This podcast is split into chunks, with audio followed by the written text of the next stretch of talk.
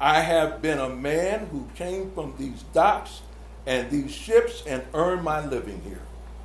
I have inhaled the dust of the sweatboards and smelled the stale urine in the hold. I have seen men mangled and killed. The waterfront is my life. I know what I'm talking about. Cleophas Williams was the first African American president of Local 10 of the ILWU, the International Longshore and Warehouse Union. Although the ILWU as an organization was committed to equal opportunity and opposed to all forms of discrimination, blacks in the union still had to confront systematic racism. A new book documents that struggle Cleophas Williams' My Life Story in the International Longshore and Warehouse Union Local 10. On today's show, we'll hear from Clarence Thomas and Dolores Lemon Thomas, who compiled and edited the book, working closely with Cleophas's widow, Sadie Williams. The talk was originally featured on WBAI's Building Bridges radio show. And on Labor History in Two, the year was 1921. That was the day that the Green Bay Packers football team received a charter from the American Professional Football Association. I'm Chris Garlock, and this is Labor History Today. I'm Mimi Rosenberg. I'm Ken Nash. We're building bridges. And now we bring you the story of Cleophas Williams. In the 15 years that I've worked on the waterfront, this is the first time I have spoken on this microphone. But I don't come before you as a stranger. I made my 21st birthday on the waterfront. Every penny I have earned since, I have been a man who came from these docks and these ships and earned my living here. I have inhaled the dust of the sweatboards and smelled the stale urine in the hold. I have seen men mangled and killed the waterfront is my life. I know what I'm talking about. Clarence Thomas brings to life through his soul the soul of Cleophas Williams, the remarkable memoir of Cleophas Williams and the heroism of a revolutionary working class leader. Uh, solidarity greetings to everyone. Yeah. Hello. Uh, Brother Clarence Thomas here, uh, retired member of ILWU Local 10. For those of you who don't know what the ILWU stands for, it's the International Longshore and Warehouse Union Local 10 in San Francisco. For people who may not be familiar with the ILWU, we are responsible for the loading and unloading of maritime cargo on the West Coast. Local 10 is the only predominantly African American longshore local, and there's a, there's a specific reason for that. One of the great strikes of the 20th century took place on the West Coast in 1934. And it was one of the leaders of that strike was a man by the name of Harry Bridges. He was an immigrant, not from South America or from uh, uh, another third world country. He was from Australia, of all one of the things that was remarkable about that strike was that the bosses typically would bring in black people to work as scabs, crossing the picket line. It was also a situation for the black community to have a chance to work on the docks because of white supremacy and segregation in the unions. So that was quite a conundrum. But Harry Bridges and other leftists, some were Marxist Leninists, others were syndicalists, others were uh, anarchists who were in the leadership specifically in San Francisco. They understood the relationship between race and class, and they knew that they could not win the strike with black people crossing the picket line. So, what would they do? Bridges and others, with the assistance of C.L. Dellums, who was the uncle of Ron Dellums, who served in Congress for over 25 years and was also the mayor of the city of Oakland. CL was the vice president of the Brotherhood of Sleeping Car Porters, and he was also the head of the NAAC in the Bay Area. He facilitated Bridges and others being able to go to black churches. And the minister said, okay, we'll listen to what you have to say. Notwithstanding the fact that we know your members don't want us working on the waterfront. They were, he was allowed to come into the church to speak. And what he did was to say, we are offering a real new deal to the black community. We cannot win the strike with you crossing the picket line. And if you should join us on the picket line, we will ensure that black people, we will call Negroes in those days, will be hired in, in various positions up and down the West Coast. It didn't happen overnight, but it did happen. And that's where Cleophas comes in. Let me just go back a little bit to say this. 1934, before there was any notion of affirmative action, the leadership of that strike in San Francisco realized that the destinies of African American and white workers were inextricably linked, and that discrimination was a tool of the bosses. Because even before there were black people working on the waterfront, they had a system that they called the shape up, where they would gather longshore workers together. And in order for a longshore worker to work, they would have to either be of a certain ethnicity, pay a kickback, and in some instances it was so terrible that longshoremen had to arrange to have dates with their sisters and wives for the bosses, or they had to pay them to go to work. That is discriminatory. That's what it is. The bosses are always looking to divide the working class. The proliferation of African Americans into the ILWU occurred in the 1940s. That's when Cleophas Williams come into play. Cleophas Williams was an African American man who grew up within the shackles and the horror of discrimination and white supremacy in rural uh, Arkansas. He was born in 1923 to parents who had graduated from college. His father was a principal. His mother was a teacher who had graduated from Tuskegee. Education was very important to the Williams family. He matriculated. He attended high school and graduated number two in his class. He went on to Arkansas A.M. and N College, which is now the University of Arkansas Pine Bluff, historical black college. He was there for two years. But he got married. He wanted to get married. And he wanted to come to California because he had relatives there. And during World War II, in the Bay Area, that is where folks from all over the country came to go to work building victory ships. Black and white workers, some black women who come straight out the cotton fields, worked in a high tech industry. Many of you are familiar with the term Rosie the Riveter. Women who were working, many, many of them were welders, some were riveters. And because they had great expertise in being able to sew, everyone could discern the difference between their welding and the welding of a man. Interesting. Yeah. Cleophas Williams arrives in the Bay Area in 1942, which is the same year that my maternal grandfather, Lee Edwards, came to the Bay Area. And they arrived at the 16th Street West Oakland train station. My mother has often said that black people would gather at the 16th Street train station to look to see people coming in from all over the South. It's quite something. Cleophas goes to work for a place called Moore Shipyard.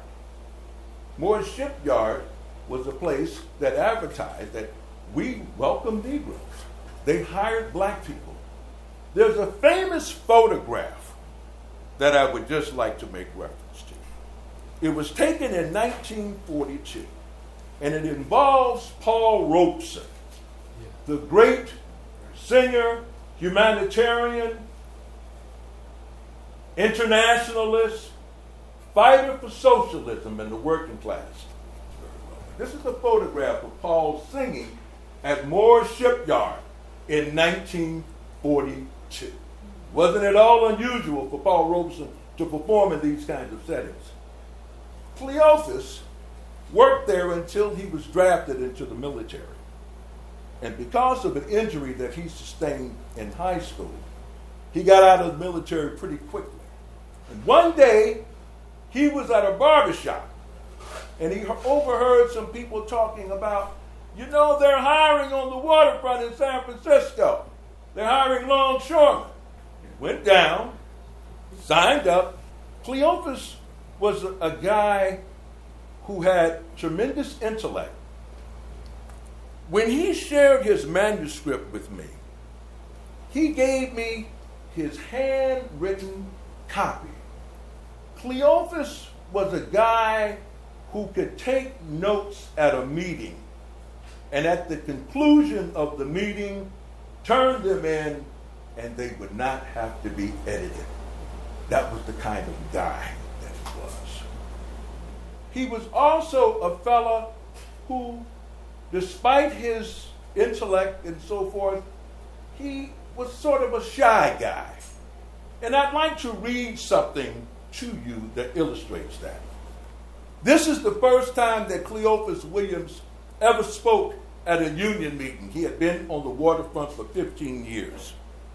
Quote, in the 15 years that I've worked on the waterfront, this is the first time I have spoken on this microphone.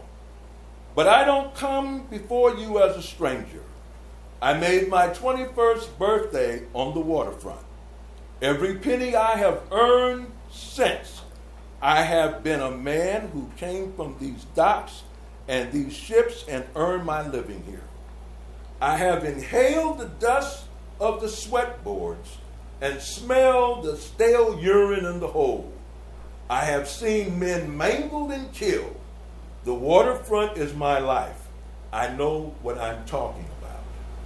This is the first time that he ever got up to speak at a union meeting. I just like for a moment to read something to you. This is part of my introduction. African Americans have been an integral part in building the world renowned legacy of the International Longshore and Warehouse Union. Such an individual is Cleophas Williams, whose, whose distinguished career as a member of that union spanned 38 years. Solidarity Stories, an oral history of the ILW by Harvey Schwartz, includes an interview with Williams. Cleophas Williams' election as president of ILW Local 10 in 1967 made him the highest elected African American to serve as an officer in the entire ILWU. This was the same year that the Reverend Dr. Martin Luther King Jr. spoke at the local and was made an honorary member. This is a quote from Peter Cole in his book, Dock Worker Power Race and Activism in Durban and San Francisco, where he explains the ILW, specifically Local 10, as having been engaged in civil rights unionism and other social movements in the 1960s. He describes how the historical significance of Bay Area, Bay Area longshore workers has been ignored by historians. Dr. King, when he addressed the members of Local 10, said, quote, I don't feel like a stranger in the midst of the ILWU. We have been strengthened by the support you have given our struggles. The November 1967 issue of the Oakland Post newspaper described Williams' election as the president of Local 10 thusly quote, the election of Williams is a historical breakthrough in labor minority relations. As chief dispatcher, he now becomes the highest elected Negro officer in the ILWU and president of the largest, 4,800 members, by the way, local on the West Coast.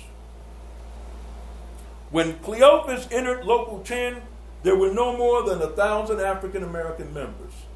By the late 60s, blacks outnumbered whites in the local.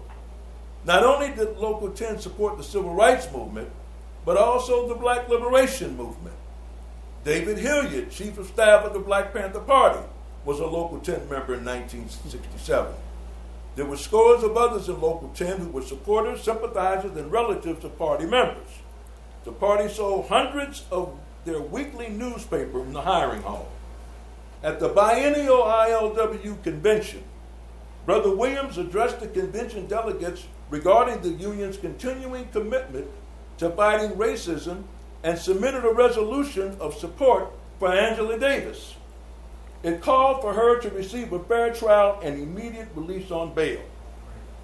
In the May 1971 ILW Dispatcher, the official newspaper of the ILWU, a statement of policy on racism said that, quote, because unions must be spokesmen for all the people who work for a living, and because we must be in advance of all social and economic programs for progress, we have no choice but to take the lead in eliminating the scourge of racism from our land. Unquote. The statement charged that, quote, historically racism has been fostered by employers to keep workers divided from each other, and that this tactic has been at least partially successful. The resolution called out the relentless crusade to kill Angela Davis and how prejudice and frame ups are now employed to crush black militancy. The same device has always been used against labor when the powers of big business and government decide that organized workers are, quote, getting out of line in their struggle for a better life. The union statement on racism pays special attention to the necessity of an alliance and understanding with militant minority youth. In 1972, Cleophas was elected to his second term as president of Local 10 during the ILW's longest strike in its history. Yet during the most challenging time, he played host to an Angela Davis rally on January 8, 1972, at the local hiring hall. In, the, in 1973, he is reelected president by one vote margin. He quoted in the Post newspaper I owe my election to young Panther types who got out and helped me to win votes. In closing, Dolores and I feel very fortunate to have been able to gain Sister Sadie's confidence and trust in allowing us to use the many handwritten manuscripts and personal archives of Cleophas Williams to allow him to speak about his life in his own words. His autobiography covers many parts. Mainly, he talks about his life as an activist working on the waterfront, which is not only important for ILW members, but for trade unionists throughout the labor movement.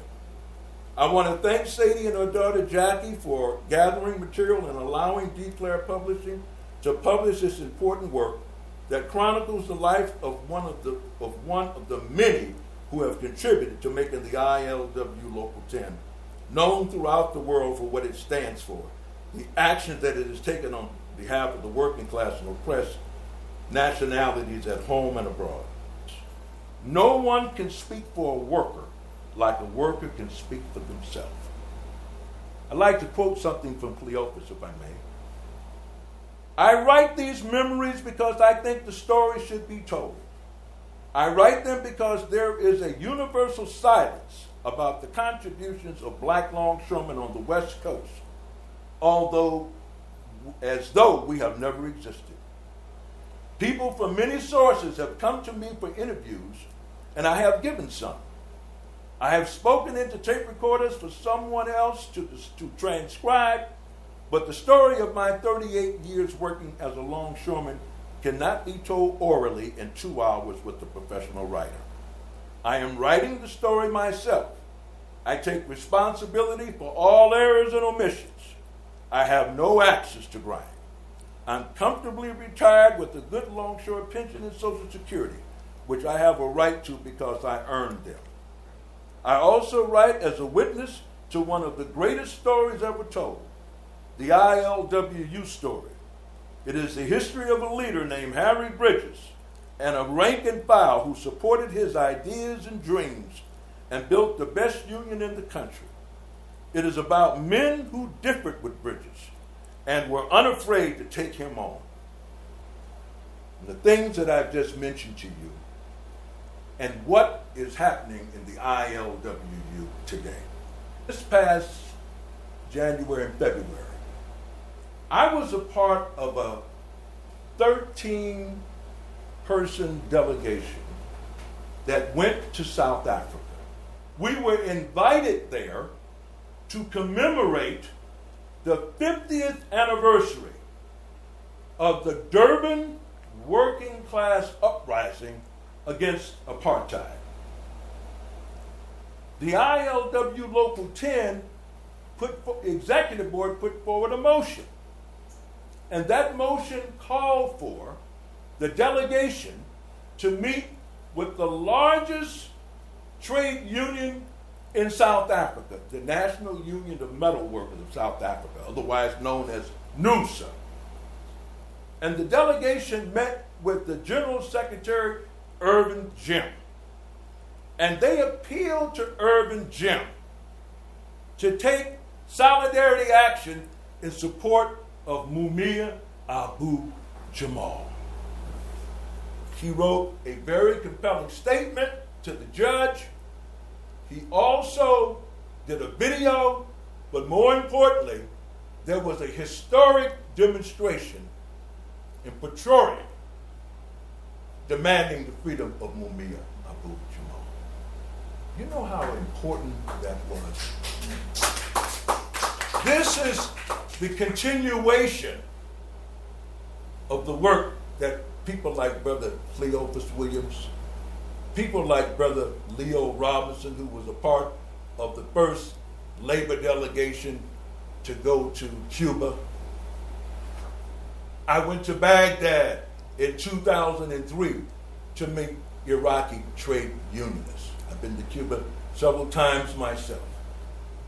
Harry Bridges believed that it was critical for rank and filers to make these visits, not the leadership, so that we could come back and report and build relationships. This is Dolores Lemon Thomas. Yeah, she, she edited this book along with mobilizing in Our own name the Million Worker March. The book brought tears to my eyes because I learned so much about my upbringing by editing Cleophas's book. My father left New Orleans because some night riders were after him based on what happened to him on his job. He came to Oakland, California. He also experienced working at Moore Shipyard and other places, naval bases in the Bay Area, that Cleophas and other African American men leaving the South, coming to California during the Second Great Migration. My father didn't tell us about the struggle and the challenges that he had. Leaving the South, leaving his parents and siblings to save his life. Like many people leaving certain areas of the country, he went to some cousins, some relatives that hid him, sheltered him, and gave him an opportunity to get a good paying job. I talked to some of my girlfriends, and they were talking about their fathers and how they left the South and how they came to the Bay Area for these jobs. The war, my father was in the Second World War. And reading and working with Cleophas's book, it, it just came to me to realize we need to write our own story. By, by not writing or reading our story, our story is not told. I'm interested in knowing the thoughts of my parents and the pain, the suffering, the joy, the enlightenment that they experienced in their life, but they're gone. So now it's a matter of trying to piece together. And I'm just saying that we all have something to say. We all have something to leave we all have something that our children, grandchildren, nieces, nephews, and others need to know about us. Leo said, next to Jesus Christ was Harry Bridges. The old timers, you could not say anything bad about Harry. And that was a very good reason. Black people came from the cotton fields, they were sharecroppers. Not all. Cleophas was not that. But when they joined the ILWU Local 10, they joined the most integrated, the most democratic, and radical union in the United States of America, if not the world. This is an organization that continues to carry out these traditions. Whenever I start to have questions about the rank and file, they do something extraordinary to renew my faith in them. And I think that's one of the reasons why we are so committed in this publishing company and telling these stories. I remember Sister Brenda Stokely saying something to the effect, these are ordinary workers doing extraordinary things. Now, when I say ordinary, I don't mean that they don't, they're not highly skilled, but they're workers who are doing extraordinary things, like refusing to unload South African cargo for 11 days. When you disrupt shipping schedules, you also disrupt freight schedules. You disrupt uh, trucking schedules. You strike at the heart of capitalism. And that's why longshore workers are so important. They're so important that just recently, in the tentative agreement with the ILW PMA contract negotiations that has not been settled yet. But the employer said, we are offering Juneteenth as a holiday. and listen, that was earned because when we shut down all 29 ports on the West Coast, Juneteenth 2020, Angela Davis spoke before 20,000 people we are still on the long road to freedom. Also, that year, British Columbia, Vancouver also shut down. Four years ago, a man by the name of John Fisher, may not be a name that you remember that you know offhand, but he owns the Oakland A's. I know you follow somebody in there follows baseball. He owns the Gap, Old Navy, and a whole lot of land. He was trying to build a 35,000 seat baseball stadium, 3,000 multi million dollar skybox condominiums, a 400 room hotel, 2 million square feet of retail and commercial space. He also wanted to build a performing arts center, all at the third busiest port on the West Coast, Port of Oakland. It was going to cost $12 billion. The city of Oakland is in terrible need of money for housing, the houseless, education, but yet you had Democratic elected officials that were doing the bidding of John Fisher to have that stadium and that development done. It would have been like building an amusement park on an assembly line. Absolutely absurd. But something very interesting happened. There was an alliance that developed between ILWU members and Oakland teachers. In the midst of this development proposal by John Fisher, who happens to be a major player in charter schools, both in financing and in operating them. Oakland schools are being closed down, especially in communities of color, not to mention charter school development. We were able to connect the dots between privatization of the third busiest port on the West Coast, privatization of, of public schools, and closures of schools. Longshoremen refused to go to work for 24 hours. Oakland teachers had a strike. All that took place in 2022 on the eve of May Day because May Day fell on a Sunday. So the teachers and the ILWU members took an action that Friday before May Day. Historic action. And I'm bringing this up because if we want to have a labor party, it's going to take that kind of organization in order to make it happen. School teachers, dock workers, they established an organization called SLAP, Schools and Labor Against Privatization. Revolutionary concept. This is the continuation of the work of men like Cleophas Williams, William Bill Chester, Leo Robinson, Harry Bridges, Henry Schmidt, and so many, many others. The legacy of the ILWU is a living history. It's something that's happening today. And so that's why it is so important for you to spread the word about this book and mobilizing in our own name the Million Worker March. Now, this is a slogan that started with the IWW. Goes like this An injury to one is an injury to all. It has been adopted by the ILWU. An injury to one is an injury to all. Free Mumia Abu Jamal. Free them all. Free them all. Free them all. Thank you very much.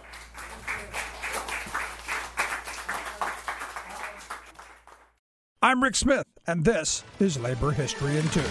On this day in labor history, the year was 1921. That was the day that the Green Bay Packers football team received a charter from the American Professional Football Association. A year later, this would become the National Football League. The Green Bay Club had started up two years earlier. Its original sponsor was the Indian Packing Company in Green Bay, Wisconsin. They packaged canned meat. Meat packaging was a major industry in the Midwest during this era. Packing plants in Chicago, Kansas City, Iowa, and Wisconsin processed the cattle and pigs raised in the West as meat to feed the nation. Curly Lambeau was a shipping clerk for the company. He helped to organize a group of local players into a football team. Curly persuaded his boss to donate money for the uniforms. And it was there that the name Packers was born. When the Indian Packing Company fell on hard times, they were bought out by Acme, another packing company based in Chicago. So, for a brief moment, the Green Bay Packers, one of the staunchest rivals of the Chicago Bears, was actually owned by a Chicago company. Although Acme only owned the team for one year, the team nickname stuck.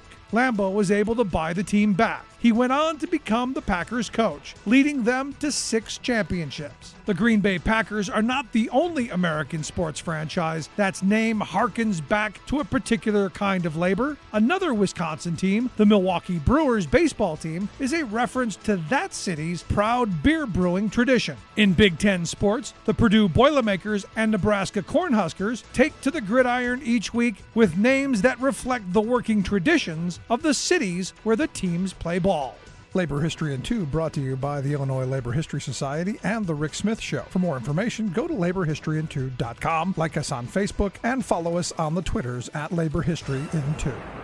And that's it for this week's edition of Labor History Today. You can subscribe to LHT on your favorite podcast app. Even better, if you like what you hear, sure hope you do, like it in your podcast app, pass it along, and leave a review. That really helps folks to find the show. Labor History in Two is a partnership between the Illinois Labor History Society and The Rick Smith Show, that's a labor themed radio show out of Pennsylvania. Very special thanks this week to Mimi Rosenberg and Ken Nash, who host and produce the Building Bridges radio show on WBAI in New York City, where a longer version of today's talk originally appeared. Labor History Today is produced by the Labor Heritage Foundation and the Kalmanovitz Initiative for Labor and the Working Poor at Georgetown University. You can keep up with all the latest labor arts news by subscribing to the Labor Heritage Foundation's weekly newsletter at laborheritage.org. The Labor History Today team includes Ben Blake, Patrick Dixon, Leon Fink, Sherry Linkon, Joe McCartin, Evan Papp, Jessica Pozak, and Alan Wierdak. For Labor History Today, this has been Chris Garlock. Thanks so much for listening, keep making history, and see you next time.